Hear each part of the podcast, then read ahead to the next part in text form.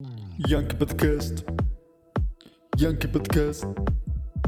Янки подкаст. Янки подкаст.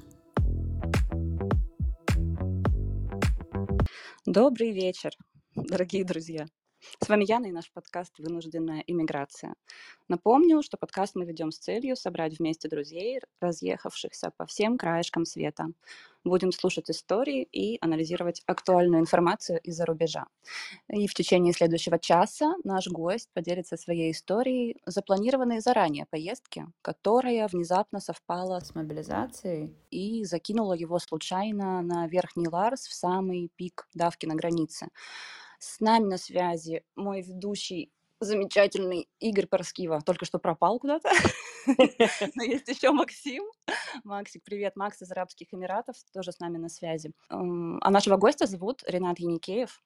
Ренат талантливый фотограф. А вот про его основную профессию я вообще не помню. Там что-то такое сложное. Мы сейчас попросим его рассказать об этом самостоятельно. Ренат. Самое неинтересное. Привет.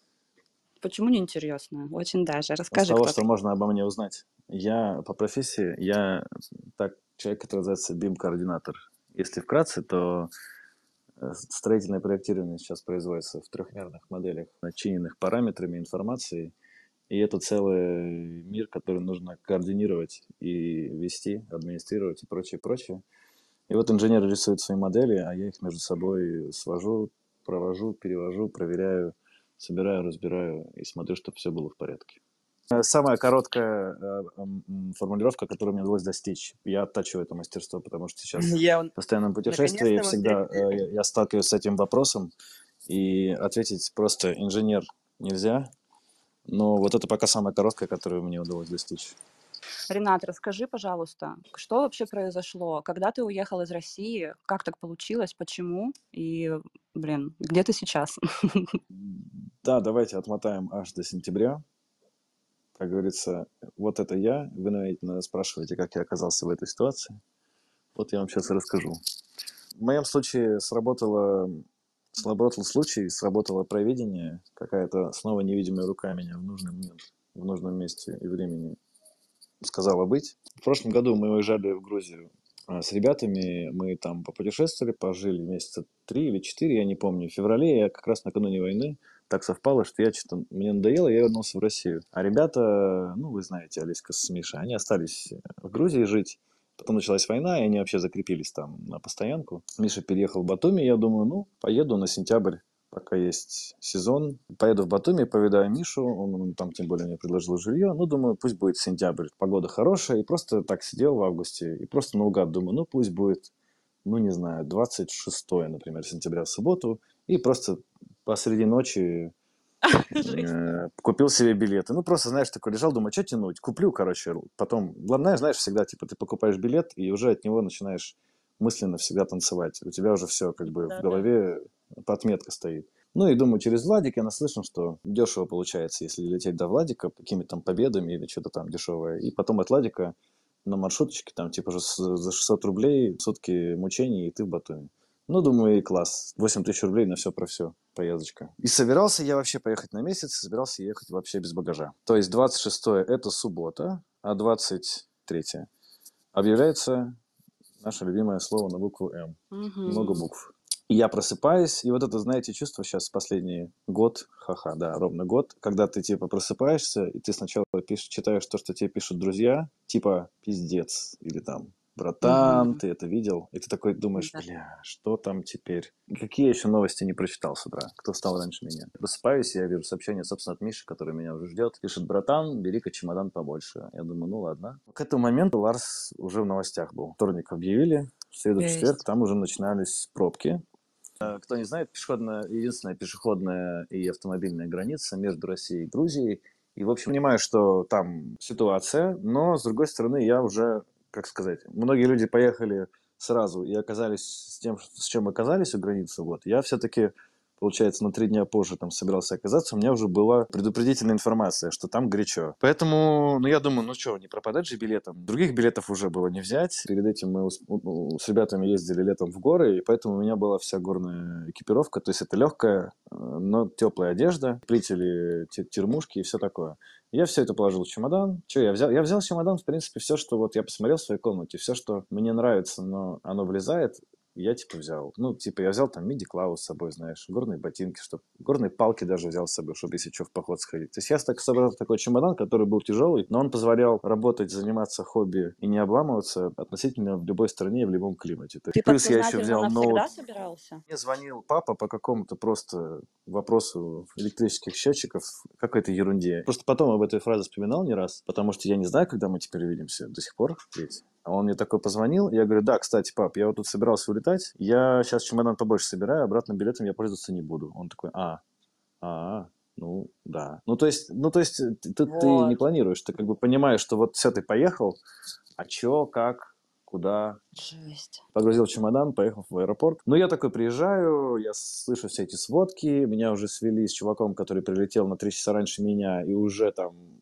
где-то там пробивается сквозь пробку и границу, мы с ним на связи, он мне рассказывает. Но я думаю, ну автобус у меня взят, пойду, наверное, попробую. Хотя я понимаю, что, судя по обстановке, рейсы автобус последнее, что нужно. В общем, мы собираемся, автобус ждем, автобус не приезжает, мы звоним в фирму, автобус застрял аж под Ставрополем, километров 700, там уже там пробки начались. То есть люди настолько валят активно на русский юг, что уже в других городах, не доезжая до Владикавказа, какие-то там подъездно-объездные, знаешь, узлы, основные трассы там, все тоже стоит. То есть, короче, нам сказали, что автобус сюда приедет Вау. через пару дней такой. Мы такие, окей. Моя вся эта автобусная группа создала чатик и пошла куда-то там половина кому-то в гости, а половина пошла пить чай в ожидании автобуса, надеясь, что он часа через три придет. Я, в общем, подумал, что это будняк, чатик, конечно, вписался. Потом было интересно читать этот чатик, когда я уже через сутки все преодолел, а они там только выезжали. Блин, нифига. А, в общем, я такой думаю, ладно. И у меня такая информация, что есть начало пробки, есть какая-то ее там середина, и есть граница. Есть блокпост в самом начале выезда из города, есть потом сколько-то километров пустых, есть пробка, и ты, и типа вот, я, чувак сказал, что мы вот, нас довезли до начала, до начала пробки, чуваки какие-то местные, и они же как сервис, у них шаттлы ходят по, ну, туда-сюда из-за границы возят, потому что пешком нельзя проходить, нужно в чем-то проехать. И что якобы они ему такой сервис сделали, что довезли до конца пробки, потом он прошел пешком до границы, типа, и потом его там на автобусе перекинули. Сколько-то там пешком. Я еще, я еще слабо представляю, что за расстояние вообще. Нахожу каких-то чуваков, которые там, а там, ну, чат Верхний Ларс, он до сих пор существует, он до сих пор 100 тысяч человек что-то обсуждают. Рената, дело ночью было? Чуваков. Это ночью проходит? Да, смотри, 8 в 9, по-моему, я должен был сесть на автобус, но пока то да все. Короче, вот этим чувакам я звоню, нахожу себе извозчиков уже где-то в районе 12. Я же понимал, что как бы впереди у меня долгое пешее путешествие с чемоданом, возможно, целиком пешее. Плюс там горы, там ущелья, это ночь, там ветер, там дождь, там э, ну, сырость какая-то, типа чуваки вообще в дождь попали, которые передо мной шли. Ну, так как у меня с собой все походные вещи, я нашел какой-то местный ресторан, такой кич там, блин, зеркала на потолке, короче, всякие эти резные олени. Я поел так, как за три дня вперед. То есть я прямо обожрался в ресторане, прямо вот, вот, вот у меня был такой стол, вот там не хватало только водочки графин добавить. Короче, я обожрался. Я там у них, прям же в ресторане, в туалете переоделся в термуху с всякими мембранными куртками, шарфами, всеми делами. То есть я такой, типа, супер, ну, относительно выспавшийся в самолете, супер сытый, супер тепло одетый. Я в таком, как бы, ну, состоянии обмундирования, в принципе, мог просто пешком часов 10 идти через тайгу, и мне бы ничего не было. Ну, я в таком, как бы, уже не, не в страдательном настроении. Купил с собой еды. У меня этот пакет, мешок с едой вонючий, который, он мне просто болтался на чемодане всю дорогу, я ни разу не поел. Забегая вперед, я там, ну, прошел, ну, не знаю, часов до 8-12 все это прошел уже но пакет с едой не пригодился, но я готовился там ночевать вообще на этой трассе. 12 часов ты Короче, шел пешком? Всю историю я преодолел. Ну вот в 12 я звонил чувакам во Владикавказе, где-то в 8-9 утра я пересек границу с Грузией. То есть я на самом деле очень по лайту пробежал. Дальше было хуже. Ну, то есть, во-первых, я, у меня не было никакого транспорта, чтобы стоять с ним в пробке. То есть ты на машине стоишь там три дня, а на автобусе, который не имеет ни малейшего шанса кого-то объехать или где-то что-то пропихнуться, на автобусе можно было там, наверное, неделю, я не знаю, сдохнуть. Угу. В общем, я звоню каким-то чувакам из чата. я уже где-то там прослышал, что первый выезд из города закрыт наглухо, просто менты не пускают вообще никого, просто тупо никого. Но если ты на местных номерах, и ты говоришь, что я вот тут 10 километров выше по дороге, вообще в деревне моя налево, я там живу, если на номерах региона 16, если мне не изменяет память, ну неважно, на местных в общем, то тогда типа менты как бы местных пропускают хотя бы домой проехать. И подъезжают чуваки, подъезжают очень стильно такие две кавказские фи фи фичи на старом полуразобранном Range Rover, ну, изнутри. Там снаружи он идеальный, а внутри в салоне садишься, там свисают элементы. Я им говорю, чуваки, вот так и так, весные номера, давайте довезите меня до начала пробки, кордон объедем. Они такие, ну ладно, там давай, братан, мы только оттуда, там все становится плохо и плохо, там пробка, типа, три ряда в одну сторону, ну давай пробовать. В общем, мы доезжаем до этого кордона, они там что-то с ментами вась-вась, типа, пропустите, в общем, они пропускают. И мы, знаешь, как забавно, типа, вот ты едешь, сначала дорога, потом справа начинается пробка, потом пробка из ряда и обочины справа. Потом уже в ту сторону, в которую ты едешь, уже люди стоят на встречке, и мы заканчиваем все в ту же сторону стоят машины, уже на обочине встречки. То есть, когда четыре ряда заняты, и уже просто нельзя никуда впихнуться, Жесть. тут как бы мы останавливаемся, Чуваки такие, все, дальше не едем, и они такие стоят и не очень даже понимают, как им, собственно, развернуться, потому что вот, вот ты встал, как в туннеле. Я такой, ладно, спасибо. И вот тут, тут надо, как у Дудя, чичень, это первые 3000 рублей на вот это все. Потом что, я выхожу, да, вот начинается пробка, и в моей голове, как мне описывали ребята, что вот я доехал до конца пробки, и по идее дальше мне только пешком. Я вот прям представлял, что оно будет непрерывное до границы. Я такой открываю карту, смотрю 26 километров. Думаю, ну, с одной стороны, конечно, я сыт и тепло одет. С другой стороны, у меня чемодан тупо на колесиках. Обычный квадратный, никакой неудобный, ни сумка там за плечами. Такая херня на двух колесиках, такая, которую ты под углом так... Да, и он, и он у меня был с перевесом. То есть у меня чемодан был почти 25, по-моему. Потому что я помню, что я в Пулково, я перевешивал на себя все фотоаппараты, JBL, чуть ли не по штанам рассовывал, всю оргтехнику на себя повесил, заправил ноутбук в трусы за спину и так прошел, потому что у меня был перевес. Я Знаток. помню, я еще звоню родителям, и я такой бодренький, говорю, не переживайте, типа, мне идти долго, но, типа, я сыт, я, короче, весел. Батя мне говорит, ты что, ты сам понимаешь, что ты говоришь 20, там, сколько-то километров. Вот, вот, ага. Ты, говорит, ты, говорит, не понимаешь. Я такой, ну, думаю, ну, ну ладно, там, гуляем по 7, пройду 20. Ну, ладно, что, я пошел, короче, обошел какую-то пробку, и так на веселе, пока с этим разговариваю, смотрю, пробка закончилась, какой-то кордон, какой-то, значит, пустой участок дороги, и какая-то женщина мне говорит, молодой человек, там, типа, вас подвести дальше? Я такой, ну, давай, там, типа, уже пять тысяч. Думаю, ну ладно, поехали.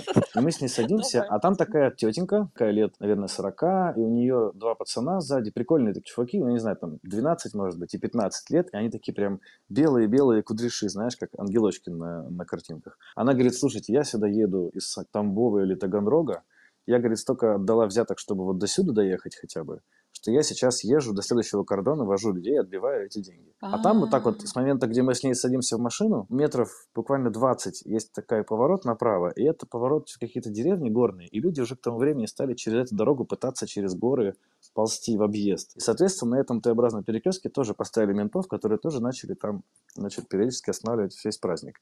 И тетка эта, ее ошибка была в том, что она уже давала взятку менту, чтобы проехать за этот перекресток, но она имела ошибку припарковаться, приехав назад, как бы до перекрестка, в зону снова неоплаченную. И мент сменился на углу. И вот мы с ней это обсудили, мы проезжаем с ней 25 метров, и ее не пускают. Он говорит, я не знаю, кому ты там давала полчаса назад, мне ты ничего не давала, типа, иди в жопу. Ну, я забираю себе, ну, деньги назад. Но я успел угостить чуваков сникерсом маленьких, поэтому нормально, в принципе, во время с пользой. Mm. Ну, ладно. Опять ситуация то же самое. Проходишь кордон пешком, куда не пускают водители. Тут же через 5 метров стоит другой мужик. Поехали, поехали. Там сзади дорога темная. Сколько, говорю, три тысячи? Он говорит, нет, уже пять. А, ну вот у тетки было три. А, я загружаюсь к нему в тачку, и в момент, когда мне загружается в тачку, у меня ломается прекрасная эта ручка чемоданная. Да она просто, вот эта пластиковая часть, за которую держаться, она просто не развалится на куски, но практически. Она как бы вот левая, вер, знаешь, вверх пошел влево, низ пошел вправо. И пружинка там какая-то отлетела, и я думаю, ёк, хорошенькое начало. Вот думаю, сейчас мне сломанная ручка, только, только вот и вообще и нужна. Садимся к мужику, с мужиком я еду, наверное, минут пять, километры три. И он мне всю дорогу рассказывает, что у него там что-то, что ему очень деньги нужны, что у него там что-то ребенок болеет или что-то. Давит на жалость, хотя вот он заработал 5000 за три минуты сейчас. И, и знаешь, мы сейчас останавливаемся, я ему деньги даю, и он такой поворачивается и говорит, а может дашь еще, типа, тысяч 15? Ага. такой говорю, схуяли. Он говорит, ну, мне вот надо очень. Я говорю, чувак, ты зарабатываешь 5000 рублей вот за 3 минуты, и вот эта машина-то 1200 стоит. Если тебе нужно 400 на, на лечение дочери, у тебя, как бы, в принципе, это есть уже. К утру будет половина точно. Вау-вау-вау. По факту, по факту. Ну, реально. Красава. Вообще круто, Ну и, в общем, смотри, он меня довозит. Вот это называется уже конец пробки. А это уже все, не освещение. Это как бы уже такой серпантинчик двухполосный. Там темно, там звезды видно. И я вижу, что вот он мне высаживает у тачки, разворачивается, и вот все тачки, которые стоят вот так вдоль, уходят в темноту, они все заглушенные. То есть там вообще мертвая обстановка. То есть там бесконечное количество машин, и они просто вот никуда даже двигатель не включен. То есть ты, ты выходишь, ты сразу видишь, что люди стоят уже 50 часов. Ну, как бы, что никто даже, ну, все, короче, спят просто тупо там. И я побрел вдоль машин. Довольно вообще, довольно сюрное ощущение идти с огромным чемоданом по серпантину в горочку в, в холодающем уже ущелье, мимо мертвых машин, в которых люди спят. Свиньи спали, кстати, в одном грузовике, я мимо проходил, фрюшки. Вот за них А как ты переживал. катил чемодан, Ре- Ренат? Как Слушай, ты- я качу эту прекрасную сумочку свою. Саш, И у меня мысли только об этой ручке. Я думаю, ну у кого-то должно быть скотч, у автолюбителей должен быть скотч. Я начинаю спрашивать рандомно, условно, там, каждую десятую машину. Ни у кого ничего нет. И тут я иду, иду, и слышу за спиной заводится тачка, знаете, с таким скрипом ремня. Короче, какая-то старенькая, с таким скрипом хорошим, как у АвтоВАЗа. Я такой оборачиваюсь, и там реально какой-то, знаешь, э, типа старенький Рено. Подхожу, там чувак такой 20-летний, какая девочка с ним сидит. Я говорю, йоу, есть скотч? Он такой, Йоу. ну, ща- не знаю. Открываю бардачок, а там лежит идеальный вот этот вот серый армированный, знаете, который отлива- от- отрывается еще легко. Мгм. самый лучший вообще вариант, который мог бы быть. Я этим серым скотчем обмотал, и, кстати, с этим серым скотчем я до сих пор и путешествую. Пошел я пешком. Прошел я первый бросок, наверное, километров 8. Ничего не меняется. Ты просто идешь вдоль припаркованных тачек. В Жесть. общем, слушаешь, слышишь один микс, слышишь другой. В общем, часа два, наверное, я полтора-два шел эти 8 километров, уже подустал прилично. Ну, там, делал остановки, отдышаться, там, бананчик скушаю. Вокруг экшен, все прут, кто на самокатах, кто на велосипедах, кто пешком, кто с сумками, кто с колесиками. Тот момент, когда я начал проходить по дороге, я знаю, что стоило, по-моему, то ли 250, то ли 400 тысяч стоило с мигалками проехать Чё? полностью. И это было Прикол. дешево еще. Начало дичи. Я не знаю, что там происходило уже в понедельник, вторник, среду, четверг следующего дня, когда ездили, ехал мой брат Шурик, вы знаете его. Когда там уже люди там уже дрались э, с камнями, уже БТР стоял, там уже какие-то ценники, там уже несколько миллионов был ценник проехать. Когда я приходил, проходил, был ценник, по-моему, что-то 1300. Ну, менты зарабатывали денег там просто enormous. Я не, не- не знаю, в какие ворота не лезет те суммы, которые там зарабатывались. То есть там едут менты по встречке и какие-то особо резкие ребята, бородатые такие, с короткими козырьками мужички. Вот они по встречке конкретно кого-то прокатывали туда-сюда. Вот эту приору я видел много раз. Они какие-то там блатные. То есть эта услуга была Ну, в со общем- стороны Грузии или со стороны России?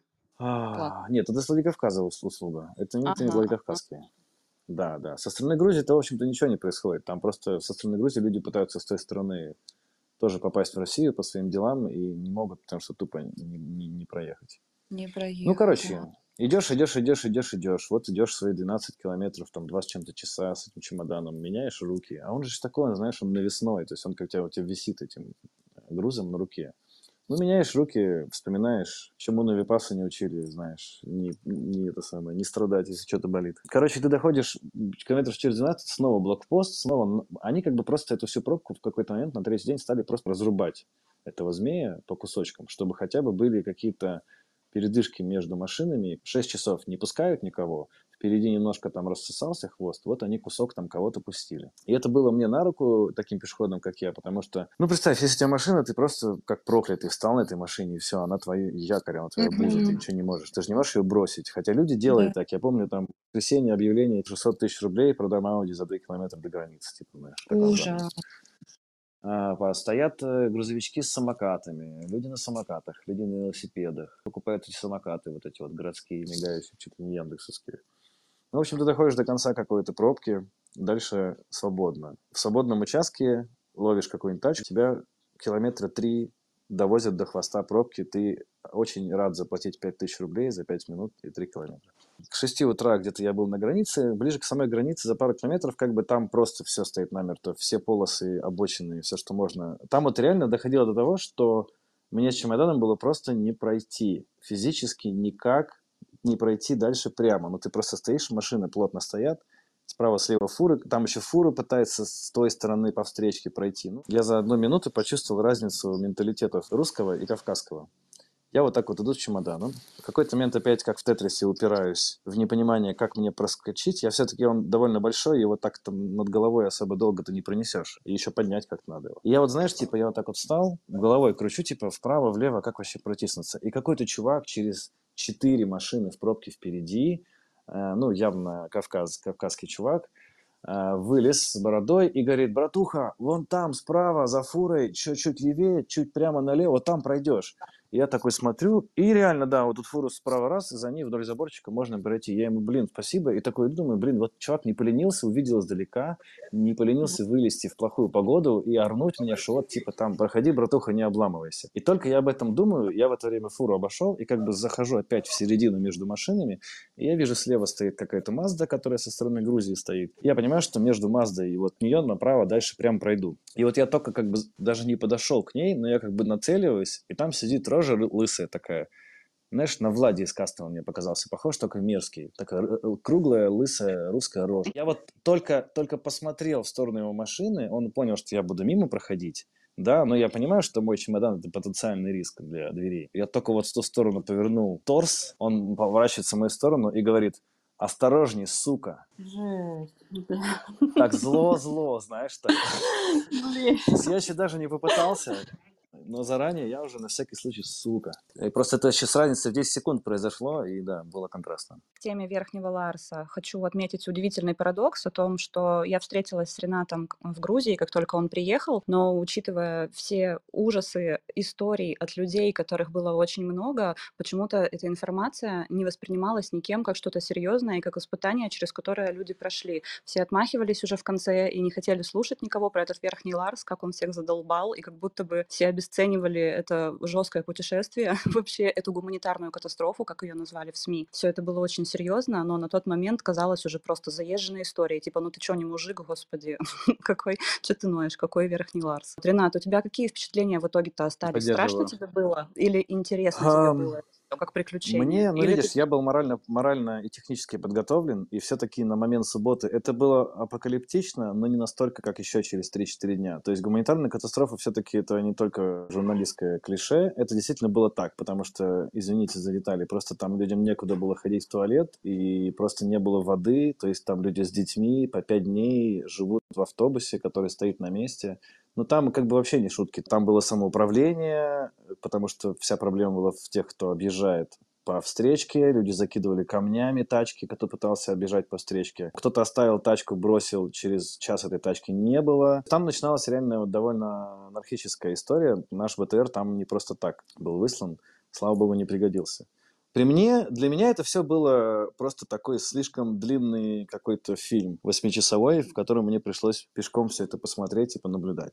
Как бы при мне не было явной жести, просто было, ну, тяжеленько там, типа, знаешь, три часа стоять в ущелье между границами, мерзнуть, как бы. Но, знаете, когда я видел, когда, ну, на границе мы стояли и пропускали мимо м, семьи с маленькими детьми без очереди, и вот эти люди, которые уже дошли, то есть это я говорю уже про грузинскую границу, и мимо меня прошло несколько вот таких матерей, у которых там типа два года, там три, четыре, вот эти дети, которые уже там плачут, не плачут, спят, не спят, сопли, слезы, уже непонятные. Но дети, как бы, они, знаешь, они там, ну, плюс-минус овощами к тому времени были.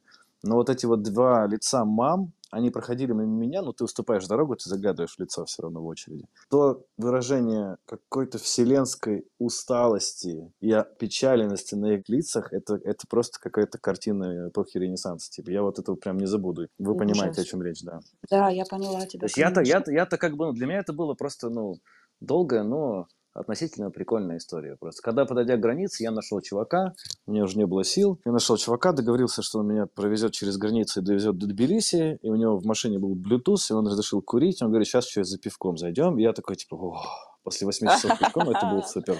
Правда, после этого Рывок мы еще 3 часа ровно стояли на этом месте, где я к нему сел, взяли еще несколько ребят, В общем, забегая вперед, э, границы прошли, ладно, тут постояли, там подождали, там померзли. Тут денег заплатили. Чувак, кстати, одной из, один из чуваков, который со мной ехал, у него был украинский паспорт. А в общей Вот- вот сумме ты- я потратил 30, э, 30 или 35 тысяч рублей на вот эти вот короткие перебежки по О, 2-3 о, о. километра на машине по встречке. И знаете, кстати, какой символизм еще был? Когда мы, э, то есть я проходил под утро, и именно русскую таможню, э, грязную. Когда мы заходили на русскую таможню, было еще темно.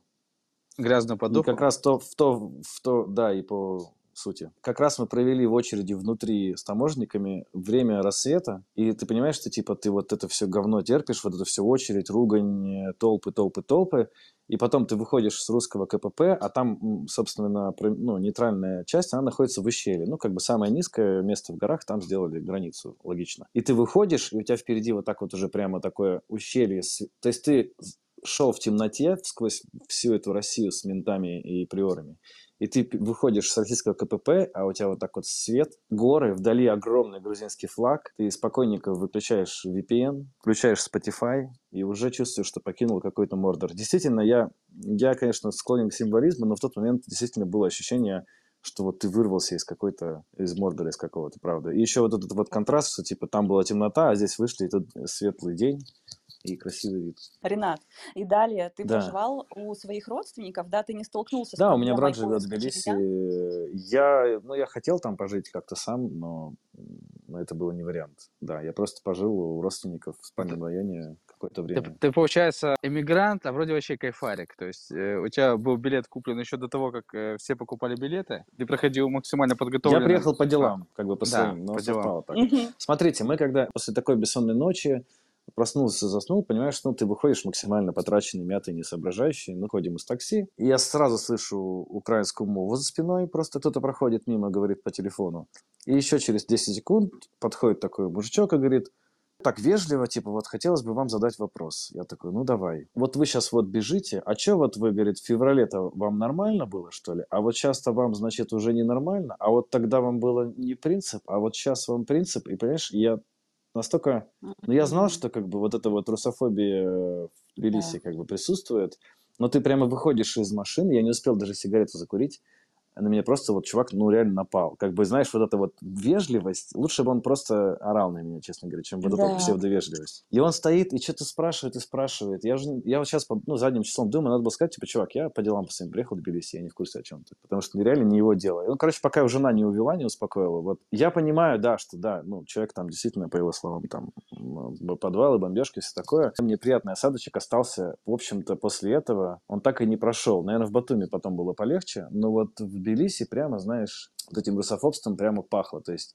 и везде украинские флаги, везде написано в- Russians э, are not welcome. Жилье стоит 600 долларов за комнату. Как-то, в общем, все это выглядело не слишком рационально, если честно. И я тогда еще подумал, оно мне надо как бы вот, ну, вот это все слышать и на стенах читать, при этом еще переплачивать за жилье, плавно переводя к Таиланду. Я говорю, может быть, я поеду в какое-нибудь место, где за мои деньги мне будут улыбаться, и вообще как бы не касаясь вот всех этих событий, к которым я, в общем-то, не причастен лично Мгм. поехать на какой-нибудь другой конец света, где как бы всем, всем это не так важно, а всем все будут улыбаться за оплаченный мой отель и подавать мне джус. Абсолютно частное пожелание, если честно, которое естественным образом вырулило меня туда, где я сейчас нахожусь. Да, и ты уже не первый год оставался в Грузии на подольше пожить, и ты прям прочувствовал разницу, да, как после военных действий ситуация с русофобией усилилась. Первый раз тебе комфортно было в поездке? Первый раз вообще об этом речи не было, да и Когда был Первый раз был в прошлом году. Вот. Но я вам скажу, что э, в плане личного общения русофобии я не почувствовал. Ну, один раз в прошлый приезд какая-то пьяная девушка сказала, типа, don't speak Russian here. Я ей как-то там, соответственно, по-английски матерно послал в ответ. Мгм. Ну и все. А в этот приезд, хотя вот, вот на стенах-то написано, но в общении ну, люди остаются людьми. То есть, как бы там, даже таксист какой-то, который там тупой, но при этом специалист во всех предметах, даже он говорит, что типа я ничего лично против тех или иных не имеют свои всякие политические, понятно, у каждого таксиста свое мнение, но э, как, я просто говорю, что конкретно вот с какими-то там косыми взглядами русофобии или чем-то вот прямо в открытую, нет, ни разу, даже намека никакого нет. Но ты чувствуешь, что это в воздухе, что они такие все политически активные, они же там чуть что сразу к парламенту. То есть ты как бы вроде тебя никто как бы лично не трогает, но все равно чувствуешь себя, вроде как бы живешь, в магазин ходишь, но как-то вот осадочек есть. Он Мгм. как-то вот, по крайней мере, в Тбилиси. В Батуми вообще. В Батуми там, во-первых, все русскоязычные, там как бы ты смело разговоришь по-русски, в магазине не стесняясь, потому что тебе по-русски ответят. Там как-то это чувствовалось все-таки меньше. Да, конечно, украинский флажок висел даже в том месте, где я жил, внутри квартиры, но все-таки не вот это вот тбилисское прям фу-фу-фу. Иду за симкой, стою в очереди таких же, как я, но я стесняюсь доставать свой красный паспорт. А оно мне надо, вот скажите, если я могу Ага. в другом месте этого не стесняться. И ты решил, нафиг Грузию, поеду на солнышко в Азию. Ты там никогда не был раньше, да, как я понимаю? А, Я не был в Таиланде, я был только в Шри-Ланке несколько лет назад. А, Ага. Да, я приехал, наши общие друзья как раз собирались уже в Таиланд в октябре. Я хотел перенять их классную квартирку в Тбилиси, но этого не случилось. И это как раз, знаете, тот самый блессинг, который не кажется э, чем-то хорошим процессе, а потом ты понимаешь, что это, это так и было нужно. Эта квартира мне не досталась, потому что если бы она досталась, я бы точно остался в Тбилиси, я бы и собаку еще их на себя взял. И это была бы совсем другая история. Мы бы сейчас о другом говорили. А так как эта квартирка не нарисовалась, и что-то вроде как-то наступает зима, что не так интересно уже, особенно в Тбилиси, и мне уже поднадоело там у родственников сидеть э, в гостях. Такой думаю, ну, вроде далеко, дорого, вроде там надо работать, другой часовой пояс. И я что-то часа дня два-три походил, поприкидывал себя, позадавал всякие, так сказать, останавливающие, по идее, вопросы, и ни на один вопрос у меня не было ответа, типа, да, вот это минус, типа, вот этого мне не нужно. То есть я куда ни тыкнул, я предполагал то, все, третье, десятое, и везде только плюсы увидел. И думаю, ну, как говорил Федор Конюхов, а хули дома это делать? Просто купил билет. Ну и плюс мне еще повезло, что есть подруга, которая живет здесь э, на, прямо на Пангане уже четвертый год. Я позвонил ей просто узнать, что по жилью, как доехать. Я знал, что жильем сложно, экспаты, потому что Новый год. Я просто спросил, как доехать от Бангкока до вас, там, ну, какие-то просто названия, потому что для меня совершенно новый мир. А Светка говорит, а, слушай, оставайся у меня на месяц в гостях. Я тебе полкровати выделю, типа, no проблема, а там, типа, сориентируешься. И, слушайте, для меня это было по ощущениям, как будто мне в 12 лет на день рождения подарили то, что я давно хотел. Вот ты прям ходишь полдня и думаешь, yes. Потому что это настолько отменяло все проблемы, все, я понял, что мне нужно только доехать. У меня есть билет, у меня есть там какие-нибудь три дня в Бангкоке по приколу, и все как бы. То есть мне нужно только доехать, там меня уже ждут. Кроватка застелена, и там уже на месте будем разбираться. Как у Христа за пазухой. Все тихонечко само ну, складывает. А, Только окей, в 33 э, только так. Ребята, Виктория, Игорь и Ренат, вы сейчас находитесь на Пангане, да, в Таиланде, я правильно понимаю? Я на Пхукете. Виктория, расскажи, Вот. пожалуйста, про себя немножко. Чем ты занимаешься и как ты оказалась в Таиланде и по какой причине? Все началось с того, что я в середине августа приехала в Турцию. У меня там сестра с ее молодым человеком живет. Я приехала так в гости на пару месяцев без обратного билета. Думаю, ну куплю, когда захочу уехать домой обратно. Но началась мобилизация, прям я-то, в принципе, не нужна нигде, но все равно атмосфера вот эта вот не очень классная. Плюс, если есть возможность жить за границей, и так подумали и решили, что все-таки я, наверное, лучше останусь. И в ноябре месяце мы решили, что будет классно перезимовать где-нибудь в теплом месте, еще теплее, чем в Турции, и решили поехать в Таиланд. Вот, но тоже мы не планировали здесь оставаться долго, планировали уже где-то в конце января, в феврале уехать обратно в Турцию, потому что там уже налаженная жизнь была, у нас ВНЖ, то есть мы там могли в течение года без проблем жить. Вот, но там начались тоже землетрясения ужасные, и надо возобновлять в этом году будет ВНЖ, и тоже проблемы с ВНЖ, там не выдают их сейчас, потому что выборы у Эрдогана, и там а, очень много в правительстве поменяли и очень уж- ужесточили правила выдачи. И решили, да, остаться в Таиланде пока что самое безопасное место, далеко от всех плохих, плохих событий. Пока не знаю, насколько... Да, не знаю, насколько пока сейчас буду в Таиланде. Думаю, еще месяца полтора точно, а там посмотрим.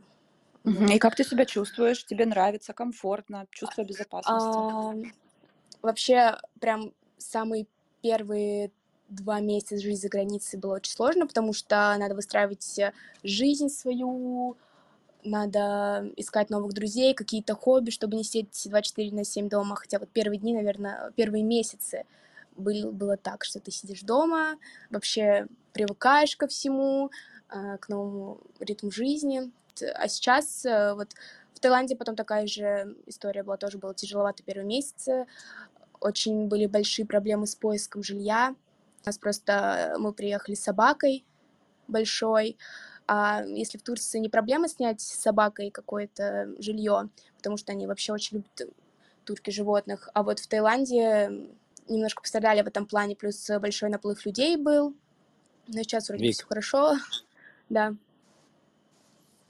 У вас вилла стоит в 4 раза дороже, чем э, мой дом, который стоит э, в два раза дороже, чем, э, чем средний, чем средний до- дом по э, Таиланду. Скажи, насколько вам... э, раскрой, пожалуйста, мысль о том, что вам было тяжело снять квартиру, ну, как бы жилье. Мы вообще очень хотели именно, чтобы у нас был большой участок, э, большая вилла, чтобы у каждого все работают дома, чтобы никто никому не надоедал, потому что в любом случае тяжело жить вместе. Вот мы живем вчетвером. Э, Снимаем мы виллу за 85 тысяч бат. Это умножить на 2 где-то. Это очень дорого, конечно. Сейчас уже появляются варианты чуть дешевле. Да, это... И на тот момент э, это было очень дешево. Сейчас у нас, в принципе, готово много людей ее забрать. Плюс э, два депозита, и, короче, too expensive. Вот, но если мы в дальнейшем будем оставаться в Таиланде, то мы планируем, во-первых, у нас район э, не очень... Тут живут в основном только тайцы, нет никакой движухи до ближайшего магазина. Вот прям живем как э, на даче. Ясное дело, что из этого раб- работоспособность нас снижается, потому что себе не хочется вообще ничего делать. И сейчас вот планируем либо в сторону Равай, либо чуть выше, около аэропорта, там есть район Пангтао, тоже классный, там русская комьюнити развита. Как вы зарабатываете? И что у вас по, по документам? А, По документам, кстати, вот я сейчас затронула эту тему. У нас друг с нами живет, Егор. Когда уже были в Турции, у него просрачивался паспорт. У него, то есть, оставалось буквально полгода, вот у него в апреле, все. И его еле-еле впустили на рейс а, Стамбул, э, Пхукет, потому что сказали, что, чувак, у тебя заканчиваются документы, тебя могут развернуть, тебя могут э, на паспортном контроле в Таиланде сказать все, до свидания. Вот, но все обошлось, и мы сначала думали, что делать. Он пытался в Таиланде подать в посольство, но тут вообще очень большое количество желающих, и он улетел во Вьетнам, и во Вьетнаме сидел за гранд-паспорт в течение месяца. Вот сейчас, э, слава богу, у нас у всех наших друзей все нормально с паспортами. Это, конечно, очень радует, потому что это прям сильный головняк. А насчет того, чем занимаемся. Молодой человек сестры, Егор, они занимаются каруселью, они занимаются криптовалютой. Вот, они уже давно, наверное, года полтора начали заниматься до начала войны. Была в Москве компания с а, оборудованием для майнинга, но сейчас не очень актуально стало. Они начали искать, как э, другими способами с помощью, с помощью криптовалюты зарабатывать деньги. Нашли, сейчас, в принципе, все хорошо получается. Сестра у меня учится на психолога. Вот, она не работает. Планирует в ближайшее время организовать женские завтраки на Пхукете. Вот, потому что в Турции мы сами ходили на такие мероприятия. Это очень помогает вообще женщинам Здорово, встречаться, об- обмениваться. Прикольная тема, и почему бы не устраивать такое здесь. А, Я учусь, учусь на бизнес-информатика, вот. Но не знаю, насколько я хочу вообще свою будущую жизнь э, связать с IT-сферой. Я пока так часто свое мнение могу поменять в этом плане. Но пока учусь и параллельно работаю э, ассистентом в пиар-компании у руководителя. И какие-то... Окей. Да, Игорь? Д- Да, я, я хотел подытожить, что вот сколько мы историй прослушали э, по, по нашей выну- вы- вынужденной иммиграции, и еще, еще ни одного человека мы все-таки не нашли, который смог завязаться э, на заработок на местности, потому что, ну вот у нас есть э, примеры таких, как я, а, Ренат, кто просто работает на российские компании или имеет э, бизнес в России. Да, Викины знакомые, с кем я познакомился на Пхукете, они все-таки, это, наверное, единственные люди, кого я узнал, кто все-таки смог сделать бизнес, как бы не задействовав Россию. И, наверное, а- а- об этом единственном можно подумать, потому что э, все остальные на- наши вынужденные э- иммигранты, кроме, ну вот, может быть, О- Олег, который так достаточно загодя выехал, сразу же готовил почву для жизни э, вне России, все остальные пока что словно выехавшие, потому что э, да- даже вот в разговорах Вики слышно, что нет понимания, что мы живем за границей. Типа мы пока в каком-то просто продолжительном отпуске. Э, Я называю это путешествием, потому что все мы пока что находимся здесь, за границей, ну, скажем так, относительно бесцельно. Вот, если курс вдруг изменится там в негативную сторону, там в два раза хуже, мне, я лично не понимаю, как жить, может, я уже, сейчас, у меня тут, э, ну, я, типа, очень много трачу. Короче, такая слегка иммиграция, знаете, на соплях проходит. Это вообще не миграция, это симуляция пока что и детский сад. Пока у нас до конца Да. деньги не закончились. Я так Это- считаю. да, да, да. Есть э, распространенное мнение, что Азия так дешево. Это точно не про Вот. Панган. Поподробнее. Панган – это такой э, большой, сука, курорт-фестиваль. Это все красиво, но это все ощущение, что это развлекуха в детском лагере. Ну, то есть, да, можно оставаться на балансе, в принципе, если твоя работа остается работой, ты можешь тратить, но ощущение полного, как бы, все-таки курорта. То есть, круто, конечно, и миллиард историй, 9 из 10 людей, которые спрашивают, которые живут здесь годами, это типа, ну, я приехал на месяц, потом еще на месяц, и вот уже прошло там 9 лет. Это так происходит, я это по себе замечаю. То есть тут как бы вроде как бы расчеловка медленно время тянется, но при этом оно и пробегает очень быстро. Но все равно а, ощущение от этого вот окружения, я никак не вижу это, как сказать, я не представляю себе это каким-то там, не то что конечным путем, но вообще в принципе местом для проживания. То есть я как будто бы в огромном, знаешь, гостиничном комплексе бесконечно вот тут вот катаюсь, развлекаюсь, типа третий месяц. Но ты же, когда приезжаешь в гостиницу, в Диснейленд, какой бы он классный не был, ты же сам не думаешь, что типа, блин, я хочу жить в Диснейленде, тут так классно. То есть это, Но сначала думаешь. это пока что... Ну, конечно, да, но это же это мало, мало реалистично. А поподробнее про цены, пожалуйста. Кушаете вы как, где? Готовите ли дома? Рынки, э, фрукты? Первые два происходит? месяца, конечно, ты кайфуешь. Ну, ты приезжаешь в джунгли зимой и все такое, тем более первый раз в этой стране. Но сейчас, сейчас у меня горелочка в бунгало стоит, э, у меня сковородочка, то есть как бы завтраки у меня на себе. И вообще в целом как бы стараюсь потихоньку переходить уже на приготовление пищи дома, потому что, ну, ты На можешь быт. позавтракать в какой-нибудь французской круассанной за 350 бат, там тебе наворотят и омлет с чем хочешь, и шоколад- шоколадку дадут. Но как бы в какой-то момент ты перестаешь завтракать по 300 бат, а это, напомню, 600 рублей от 600. Вот. Мгм. 700. Поэтому... Нет, есть варики, как бы, есть варики. Я знаю здесь ни одного человека, который зарабатывает там, условно, 60, 70, там, 80 тысяч рублей, и как бы человек выбирает рисик подешевле, и вот как бы девочке хватает только-только как бы на жилье и на еду. Но она живет таким образом уже год. И то есть ты всегда, вот это к той же теме, о чем я говорил, что ты в моменте кайфуешь, но и понимаешь, что как-то вроде это, ну, Нам там Саша записала аудиосообщение. Сохраняется. Почему вы сидите да, в этих э, дорогих местах, Саша спросил. Ну, конкретно я пока что еще... Мне кайфово просто здесь. То есть я как бы понимаю, что это не какая-то не совсем правильная жизненная стратегия, но я себе изначально, когда приехал сюда, мне не было... Это не то место, которое ты позырил и поехал дальше. То есть ты, здесь как бы ну, туристически не очень много чего и есть. Как бы тут природа там, да и в принципе все. Там тусовки панганские – это не моя история. Но я изначально себе поставил цель прожить здесь месяца два или три, чтобы конкретно познать. Я, я больше кайфую от таких путешествий. Я в свое время путешествовал по Европам галопом, когда ты два дня в Амстердаме, два дня в Брюсселе, два дня в Барселоне, и ты в итоге ничего не понимаешь, ничего не, вид- не запоминаешь. Можно было просто посмотреть фотки в интернете как бы, этих самых домов. Да, Я согласна. кайфую после Грузии, я понял, что кайфово прожить месяц-другой, именно снимать квартиру, ходить в магазин, найти какое-то прикольное заведение, найти магазин подешевле, а, классный viewpoint и устраивать себе такой как бы быт, прикольный в местности, прознавать его поглубже и как бы такой симулятор местного жителя себе устраивать и кайфовать, что ты вот пока что такой.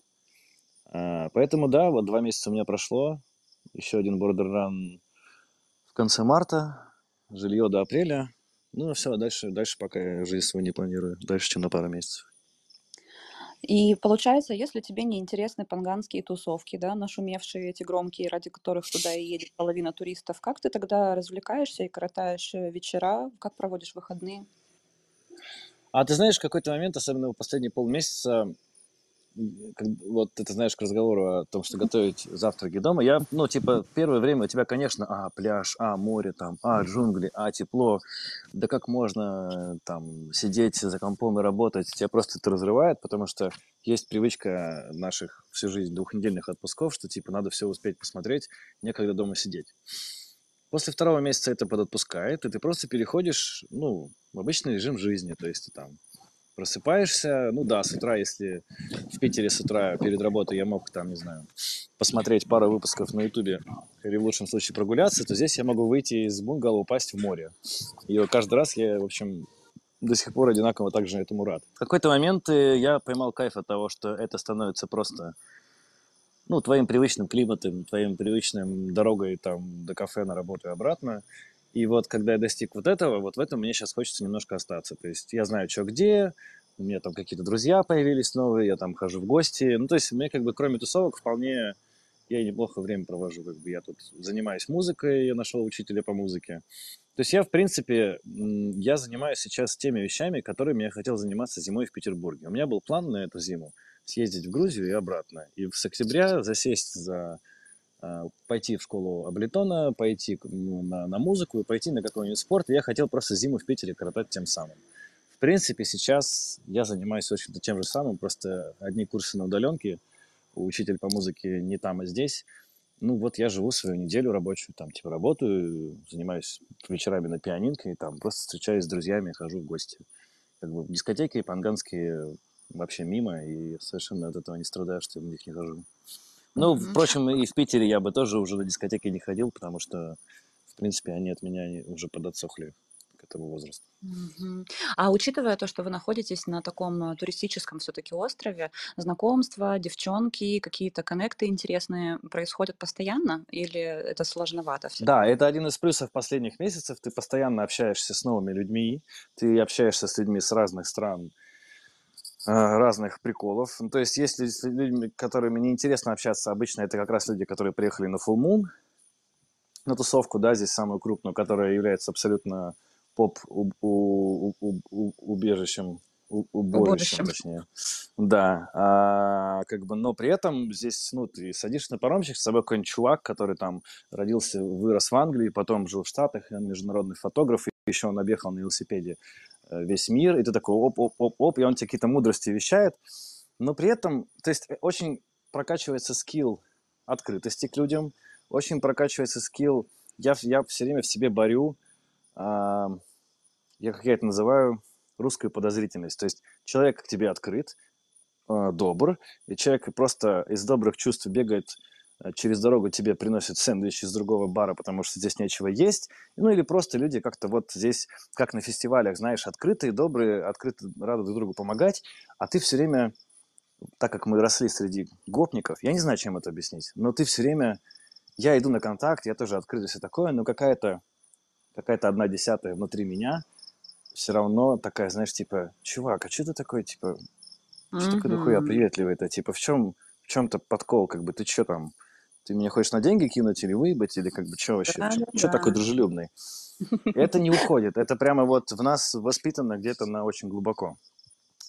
И еще, знаете, хотел сказать э, в плане новых знакомств, очень прикольно каждый раз, когда ты с кем-то общаешься, каждый раз ты же представляешься, и ты каждый раз рассказываешь, кто ты, что ты, откуда ты и куда, и, в принципе, создаешь какое-то впечатление.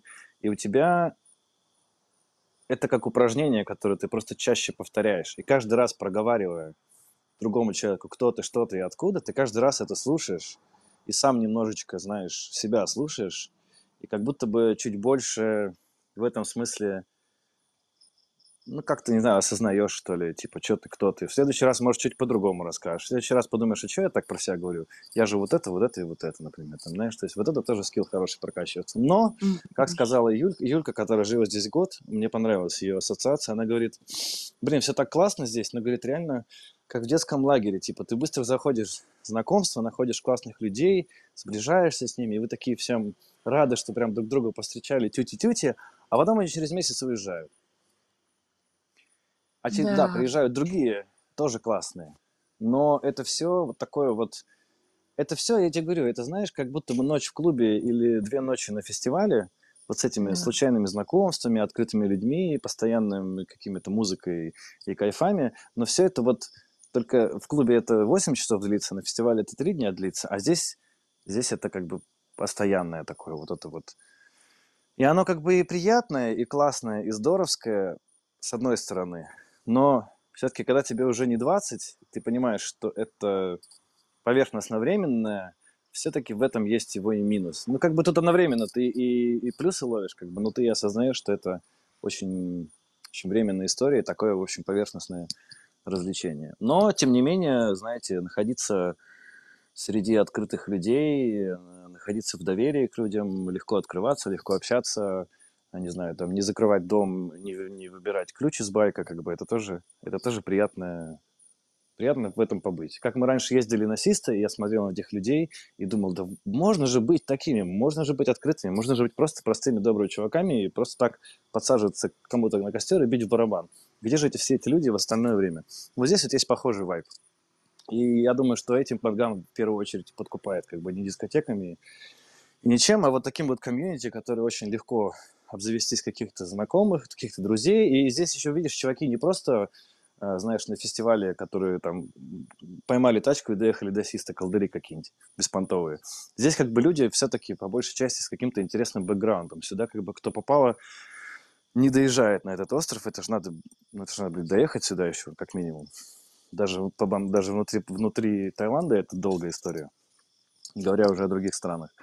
То есть в этом смысле комьюнити здесь прикольно. Но все это как-то не выглядит чем-то серьезным, знаешь, в, в долгосрочной Мгм. перспективе. К бабушке в деревню на лето съездить. Ну, типа, типа, да, разрядиться. А раздражающие факторы? Давай, три штучки. Что Можешь бесит на? Пангане? Да. Виктория, ты тоже подумай. Интересный вопрос. Раздражающие вещи. Ты, у тебя такой добрый, милый голос, я не знаю, раздражает ли тебя вообще что-либо. Но мало ли, что-то бросилось в глаза. Слушай, я человек вообще не очень прихотливый, скажем так. Я хорошо адаптируюсь, поэтому, в принципе, да нет, честно говоря, ничего не бесит. Ну, Типа, меня не бесит жара, здесь нет каких-то там насекомых, каких-то прямо, знаешь, обратных сторон Азии, там, я не знаю, не, не травлюсь тут. Я как бы спокойно отношусь к острой еде. Но, опять же, э, здесь не, не показатели, здесь рафинированное все европейское. То есть, как бы, true spicy еду, может быть, надо еще специально поискать на Пангане, которую ты там где-нибудь в Чайна-тауне, может, проорешь и прогоришь в Бангкоке, то здесь как бы все-таки как будто одна большая такая гостиница с равномерно распределенными номерами по. Э, В Таиланде в целом ощущение, что ты, знаешь, условно, ты в своем городе, в Москве или в Нью-Йорке, но ты типа в Чайна-таун заехал. В азиатском, но слегка как бы максимально европейзи... Да, но с круассанами. И, и типа, и, и- если что, вот, вот, вот сейчас я как бы нажму кнопку, и приедет тачка, и, и я уеду э, в свою Западную Европу. Ну, кое европейская часть России тоже Ну, является. вообще, типа. вообще в целом э, Таиланд среди другой Азии это максимально европезированная, американизированная история. То есть, ну, хотя бы даже то, что мы имеем непосредственно американскую сеть магазинов 7-Eleven, которая делает тун-дун, и внутри все чистенько, и ты покупаешь себе Хершес, и потом идешь э, в суперчистую прачку самообслуживания, что тоже максимально американская штука, и едешь по нормальной дороге между А и Б. Это, ну, Таиланд среди другой Азии, если мы не берем какой-то космос там э, богатый, типа Южной Кореи или Японии, среди вот обычной, так сказать, Азии, ко- той Азии, которую мы себе представляем, когда произносим это слово, Таиланд такая некоторая, как бы, ну, условно, Швейцария среди них. Как бы тут приличненько, тут се- севики, тут э, нормальные дороги, умеренная коррупция, такая комфортная, как мы любим, то есть, как бы, Английский язык. просто так ко- копоть тебя не трогают, просто когда копоть тебя не трогают, но при, в крайнем случае можно и 500 батом заплатить. Да, и, и английский язык. Вот, кстати, я совершенно об этом забываю, но с английским языком ты здесь просто живешь комфортно. У тебя нет языкового барьера. Э, Я не люблю, как говорят, но здесь подходит от слова совсем. То есть ты с любым тайцем, ну, по крайней мере, три слова, там, сколько стоит кокос, цифры он знает.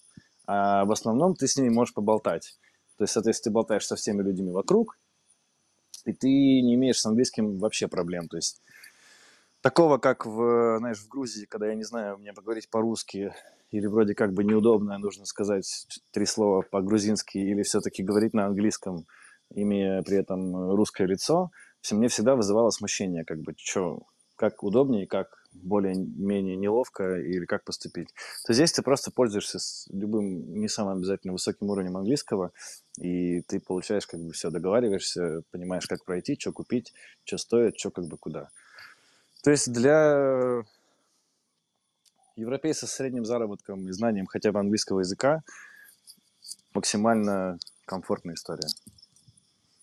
Виктория, расскажи, пожалуйста, ты теперь с чем ты столкнулась, что не нравится, а можешь добавить и что ты отметила приятное для себя самое. На самом деле, когда мы только приехали, мне вообще изначально не понравился Таиланд. Я вот считала дни, когда уже уехать в Турцию, Yes, побыстрее, поскорее. yes. Я ждала такого отзыва. Вот, потому что у нас, э, во-первых, у нас очень большая компания, и мы хотели там плюс-минус жить рядышком с друг другом, и это большая проблема. Плюс мы подхватили какую-то заразу сразу же, все слегли, очень себя плохо чувствовали. Ну, в общем, сразу негативные эмоции пошли. И, конечно, мы такие, блин, и еще локация. Мы. Сначала мы загорелись вот этой вот виллой, потому что она так в тихом месте, у нас собака, ездили с ней погулять, супер классно. А потом, когда уже мы, грубо говоря, насытились вот этой вот обычной, спокойной, скучной жизнью, э, захотелось каких-то коммуникаций новых, потому что в Анталии мы жили прям буквально в 10 минутах от э, русскоговорящей тусовки, а тут, конечно, было грустно, вот, и мы такие, блин, блин, что делать? А, но потом уже как-то сейчас привыкли. Ну вот, конечно, в поисках э, все равно комьюнити. А сейчас как-то, не знаю, прям прониклась. Я еще сама там на часть азиаточка, и мне всегда было интересно вообще узнать э, культуру этих людей. Стараюсь сейчас э, Да, побольше... я хочу, я хочу дополнить, что, что папа у Вики кореец. кореец. Да, у меня папа кореец. Я не знаю, мне не нравится еда, но это вообще не мое. Я вот эта вот еда на тайских рынках, э, она просто меня сводит с ума, запахи, я не знаю, мне прям супер неприятно. А Мы в основном питаемся дома, если что-то заказываем, если заказываем, то это что-то европейское, либо там, если очень хочется же какой-нибудь гадости, то Макдак, кстати, э, Макдак здесь вкуснее, чем в Турции. Вот. э, Иногда люди, когда ты с ними сталкиваешься с быту тайские, они просто, у них другой менталитет, они более, мы-то, россияне, привыкли всегда куда-то бежать, торопиться, что-то там и там, и сям успеть, а здесь э, ты попросил там их, допустим, починить кондиционер, они сказали да, да, и в итоге они там неделю его чинят, и ты там мучаешься, а ничего сказать ты не можешь, в принципе, ну как-то, они, Да, для я них это нормально. Вот. А, а так, э, вот э, если в быту сталкиваться с тайцами, то просто непривычно, потому что они другие люди.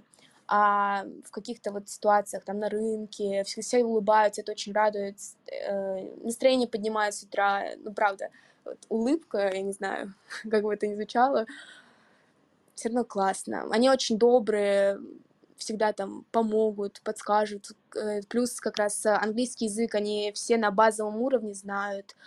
Если что, всегда можно объясниться. Сейчас как-то э, минусов я, наверное, не могу вот прям таких супер серьезных назвать. Э, Тут э, иногда дороже в плане продуктов, и, и- ну или как в Москве цены, э, иногда даже чуть дороже получается э, в плане питания. То есть особенно на контрасте после Турции.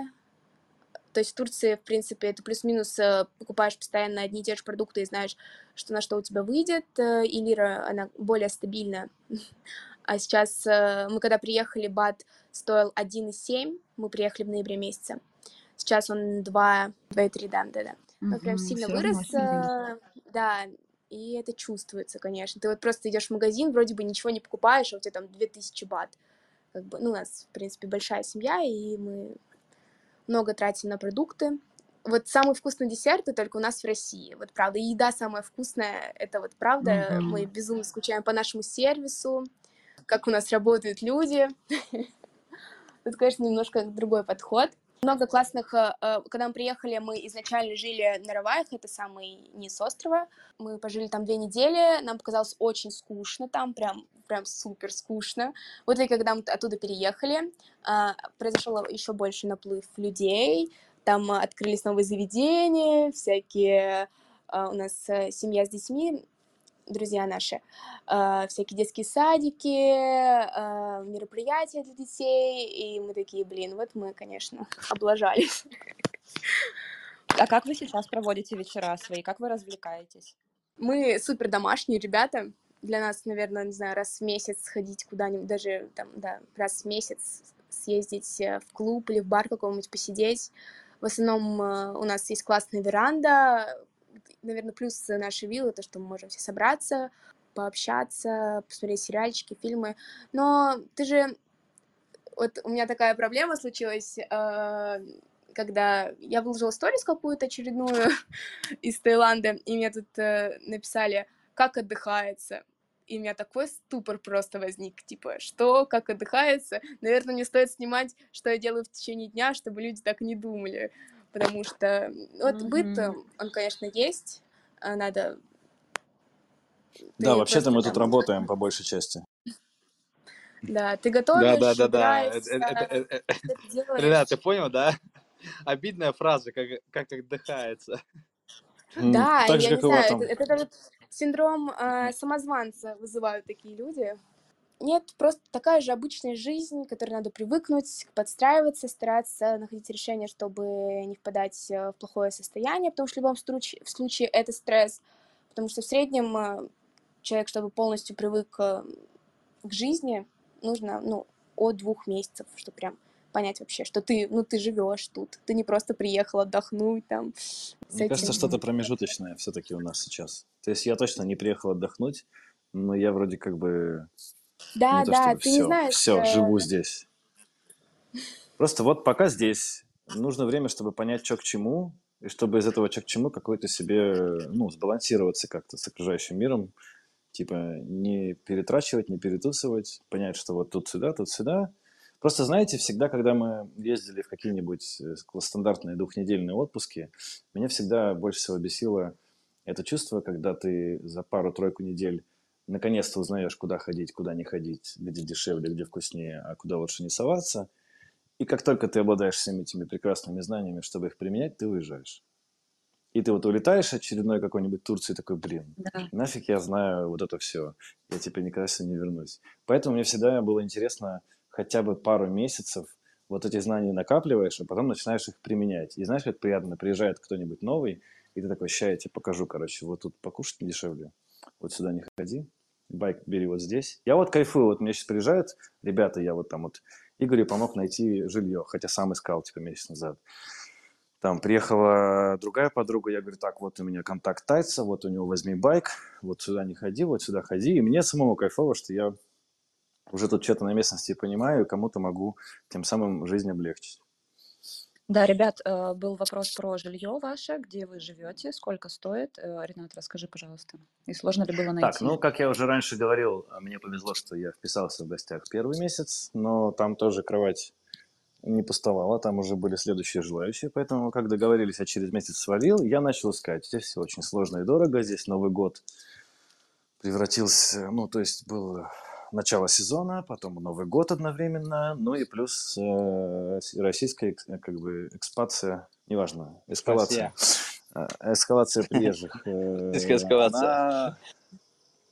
Да, она как бы, ну, типа, я не собираюсь назад, и, условно, я не собираюсь, и вот тот парень не собирается. И, соответственно, еще миллион человек тоже не собирается. Поэтому то, что все ждали, что там после Нового года сезон спадет, э, новогодние все пакетники уедут, ни черта этого не произошло. Все становилось только дороже, абсурднее предложения, какие-то халупы за кучу денег. И то есть ты видишь объявление на Фейсбуке, ты пишешь сразу, ну, я не знаю, там, через 20 минут после этого объявления, тебе отвечают еще через 10, что, извините, уже продано. Ну, то есть, типа, это начинало выглядеть уже абсурдно. Я понимаю, что ну, я, я тратил на это недели три, я звонил, я ездил, я писал в Фейсбуке, я спрашивал там через каких-то знакомых в какой-то момент какая-то русская девочка сказала, что вот мы сами нашли себе место, а я видел ее аватарку, тысячу раз она спрашивала в чатах э, про жилье. Она говорит, ну, у меня вот есть еще два варика, которые мы не заняли, я поделюсь этой информацией с тобой за полторы тысячи бат. Я говорю, хорошо, потому что никакой риэлтор здесь ничего уже Ого. нигде не умеет и не знает. Вот- Это, это вот на самом деле, это, это рабочее, если- потому что я готов был заплатить уже 5 тысяч там даже какому-нибудь риэлтору, чтобы просто человек мне, ну не то чтобы решил вопрос, но хотя бы что-то рабочее предложил. И мы с ней съездили, посмотрели, я себе сказал, что что бы там ни было, я понимаю, что да, переплата, да, абсурд, но уже типа с каждым днем все это становилось все более ridiculous просто, вот абсурд реально, знаешь, уже просто, бля, не хочется в этом участвовать. Я подумал, что вот нам сейчас покажет три варика, я один из них возьму, что бы там ни было. И у меня было три варианта. Один совсем переплата 36 тысяч бат, почти 70 тысяч рублей. Это типа в новом резорте, ну там у них свой бассейн, своя рабочая зона, уборка в номерах, там завтрак, но он какой-то был при этом сам по себе выглядел бездушно. Второй вариант был дешевый за 7 тысяч, но это просто домик на ножках в лесу среди еще трех таких домиков.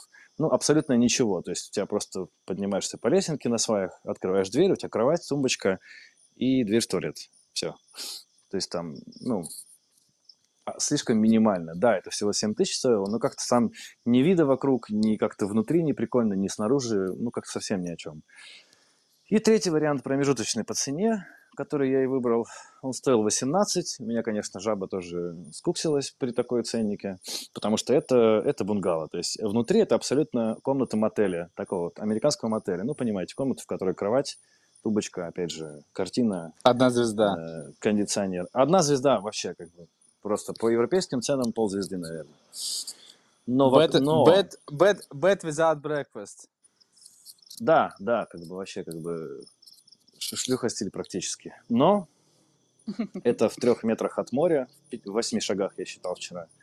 И рядом у меня магнолии справа, магнолии слева, приятные соседи, э, тихий уголок, э, тут направо горы видно, налево море видно. И вот эти все... Я, я просто в этот же день еще раз приехал туда, посмотрел по сторонам, понял, что нравится. Да, 18 тысяч жаба душит, но с другой стороны, мне прям, мне прям понравилось. Я прям походил и думаю, блин, я бы вот тут пожил. Я всегда мечтал пожить прямо у моря, знаешь. Меня отговаривали когда-то, там, ребята говорили, что песок будет в постели и в других местах. Но меня не смущало. Мне хотелось вот, типа, видеть море из окна. А потом еще на второй вечер выяснилось, что это закатная сторона. Я думал, рассветная, что это будет условно. А оказалось, что сторона закатная. То есть я живу в таком месте, в которое люди вечером приходят специально посидеть. Там всегда человек по 15-20 собирается, люди приходят закат смотреть, а у меня его видно прямо с кровати.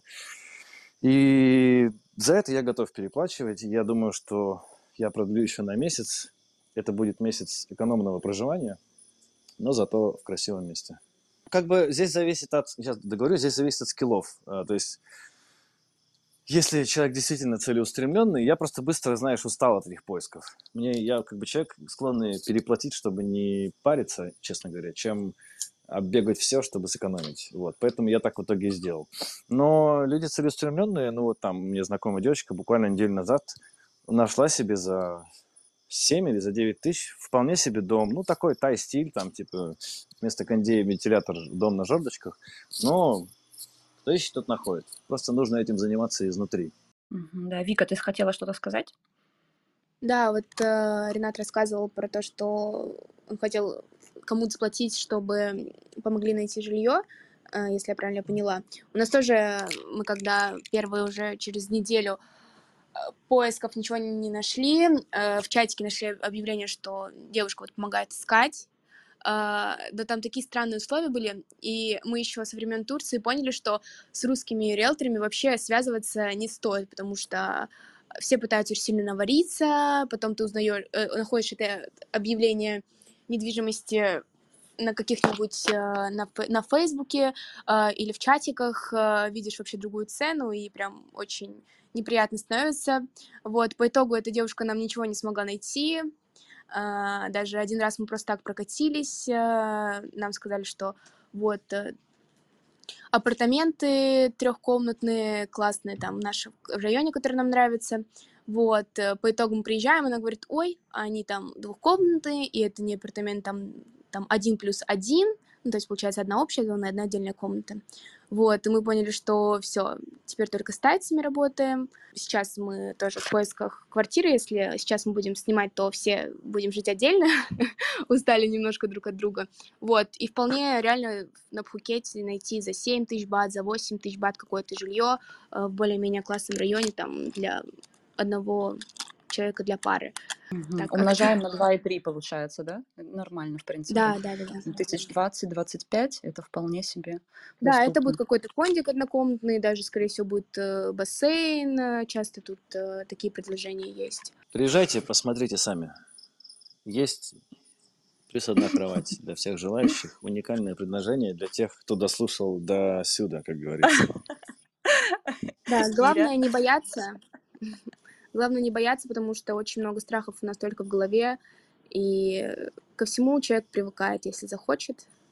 Совсем справится обязательно. И Да, здесь много хороших примеров.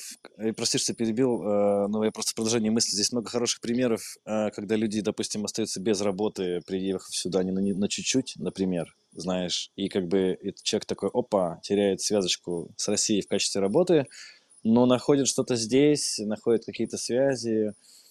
В общем, здесь много таких мотивирующих, хороших примеров, когда люди, несмотря на то, что, ну, типа, ну, ты оказываешься на острове, черт знает где, без э, достатка. Извините, но не самая, да, желаемая вроде как бы ситуация. Но при этом много примеров, люди как-то здесь цепляются, друг другу помогают, какие-то устраиваются работы, подработки, и вполне себе на что-то их другое жизнь выносит. В этом смысле тоже бояться не стоит.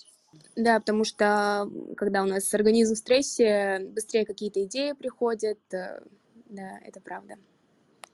Мгм. Да, ребята, и последний вопрос. Когда домой? Когда война закончится? Или как карта ляжет? Как карта ляжет. Как гордо, Лёш. Я- Я еду в середине апреля. Мне осталось билет купить. А, а, Я как раз одно из самых главных эм, осознаний, которое мне пришло здесь. Я понял, почему люди остаются жить на Бали и в Таиланде. Потому что они Дорого живут своей вернуться домой? жизнью. Да, потому что они живут своей жизнью, они такие типа, о, я накопил 60 тысяч рублей, сейчас поеду в Таиланд. Приезжаю в Таиланд, ну типа там же дешево, все считают почему-то. Я тоже так считал всю жизнь. Там дешево, типа. Ну, Приехал. Когда был один к одному, в 2009 году было дешево. Да не знаю, не, С- Саня, Саша Берсын, который нас сейчас слушает, он тоже как-то умудряется. Я не знаю, ну, э, э, типа, мне не получается так жить. Я пытаюсь, но я все равно трачу, типа, вот просто очень много. И когда я подумал, так, ну все, парень, все, типа, пора покупать билет назад. Я открываю, а там, типа, ну, ну, ну, заметно. Знаете, заметно. Типа вот... У меня э, вопрос более широкий, э, вопрос на вопрос. Э, На вопрос, когда домой, у меня вопрос, куда домой? Куда? в, Да. в этом, в этом у правда меня нет, у меня нет, у меня нет, у меня есть, у меня есть дом моих родителей, я бы их повидал, и все. Моего дома больше нет, потому что нет больше той России, простите за пафосность слов, но это правда. И нет больше того Петербурга, и как бы для меня Петербург сейчас это просто город. Такой же город, как Тбилиси, в котором я могу приехать, и мне там ездить переночевать, но не более того. Поэтому, ну, дом где-то где впереди, он уже не позади. Он где-то впереди, и мы, в общем, в поисках его. Да, я хочу приехать в Россию, хочу повидать э, родственников, родителей, кого-то из друзей, кто остался в Петербурге. Но это все, сами знаете, с родителями дальше двух недель сложнее. А В Питере тоже дальше двух недель особо там некого видеть и, собственно, что-то делать. Да, лето в Питере. Я уверен, что если мы приедем, мы найдем чем там позаниматься. Но это все не сильно более постоянное, чем здесь. Поэтому домой когда-то, но это впереди. А хочется? Нет. Нет? Вот честно, Хорошо нет. все-таки. Классно, Нормально. я рада Я слышать. себя Я чувствую... рада слышать. Я наоборот, э, наоборот, э, ну, как сказать, последние события, всякие ковиды и всякое... Короче, чем больше, чем более глобально миру хуево, тем, если честно, в моей, в моей личной жизни все получше становится. Это меня заставляет куда-то переехать, что-то сделать, кто-то поменять и, соответственно, измениться самому. Мне пока вот это вот путь, путь дальше куда-то лежит, мне пока это все устраивает и нравится. Посмотрим, это всего лишь полгода еще. Ну, год войны и полгода путешествия. Может быть, через месяц я запою по-другому, посмотрим. Но пока что целимся дальше куда-то. Пока что наоборот, только набираешь уверенность в моменте, вот когда ты в, пути, как ты привыкаешь быть, ну, условно в пути, да, в широком смысле. И, в общем, довольно неплохо пока мне в пути. Нет Класс. каких-то к- якорей и нет, собственно, даже каких-то векторов к этим якорям, чтобы как-то вообще вокруг каких-то центров вращаться. Поэтому летим прямо, да. Там планируем на месяц, а там посмотрим. Ну, в принципе, я всегда так и жил, и мне нравится то, что э, я всегда жил не планируя, весь мир, блядь, покупал ипотеки, а сейчас я над ними смеюсь.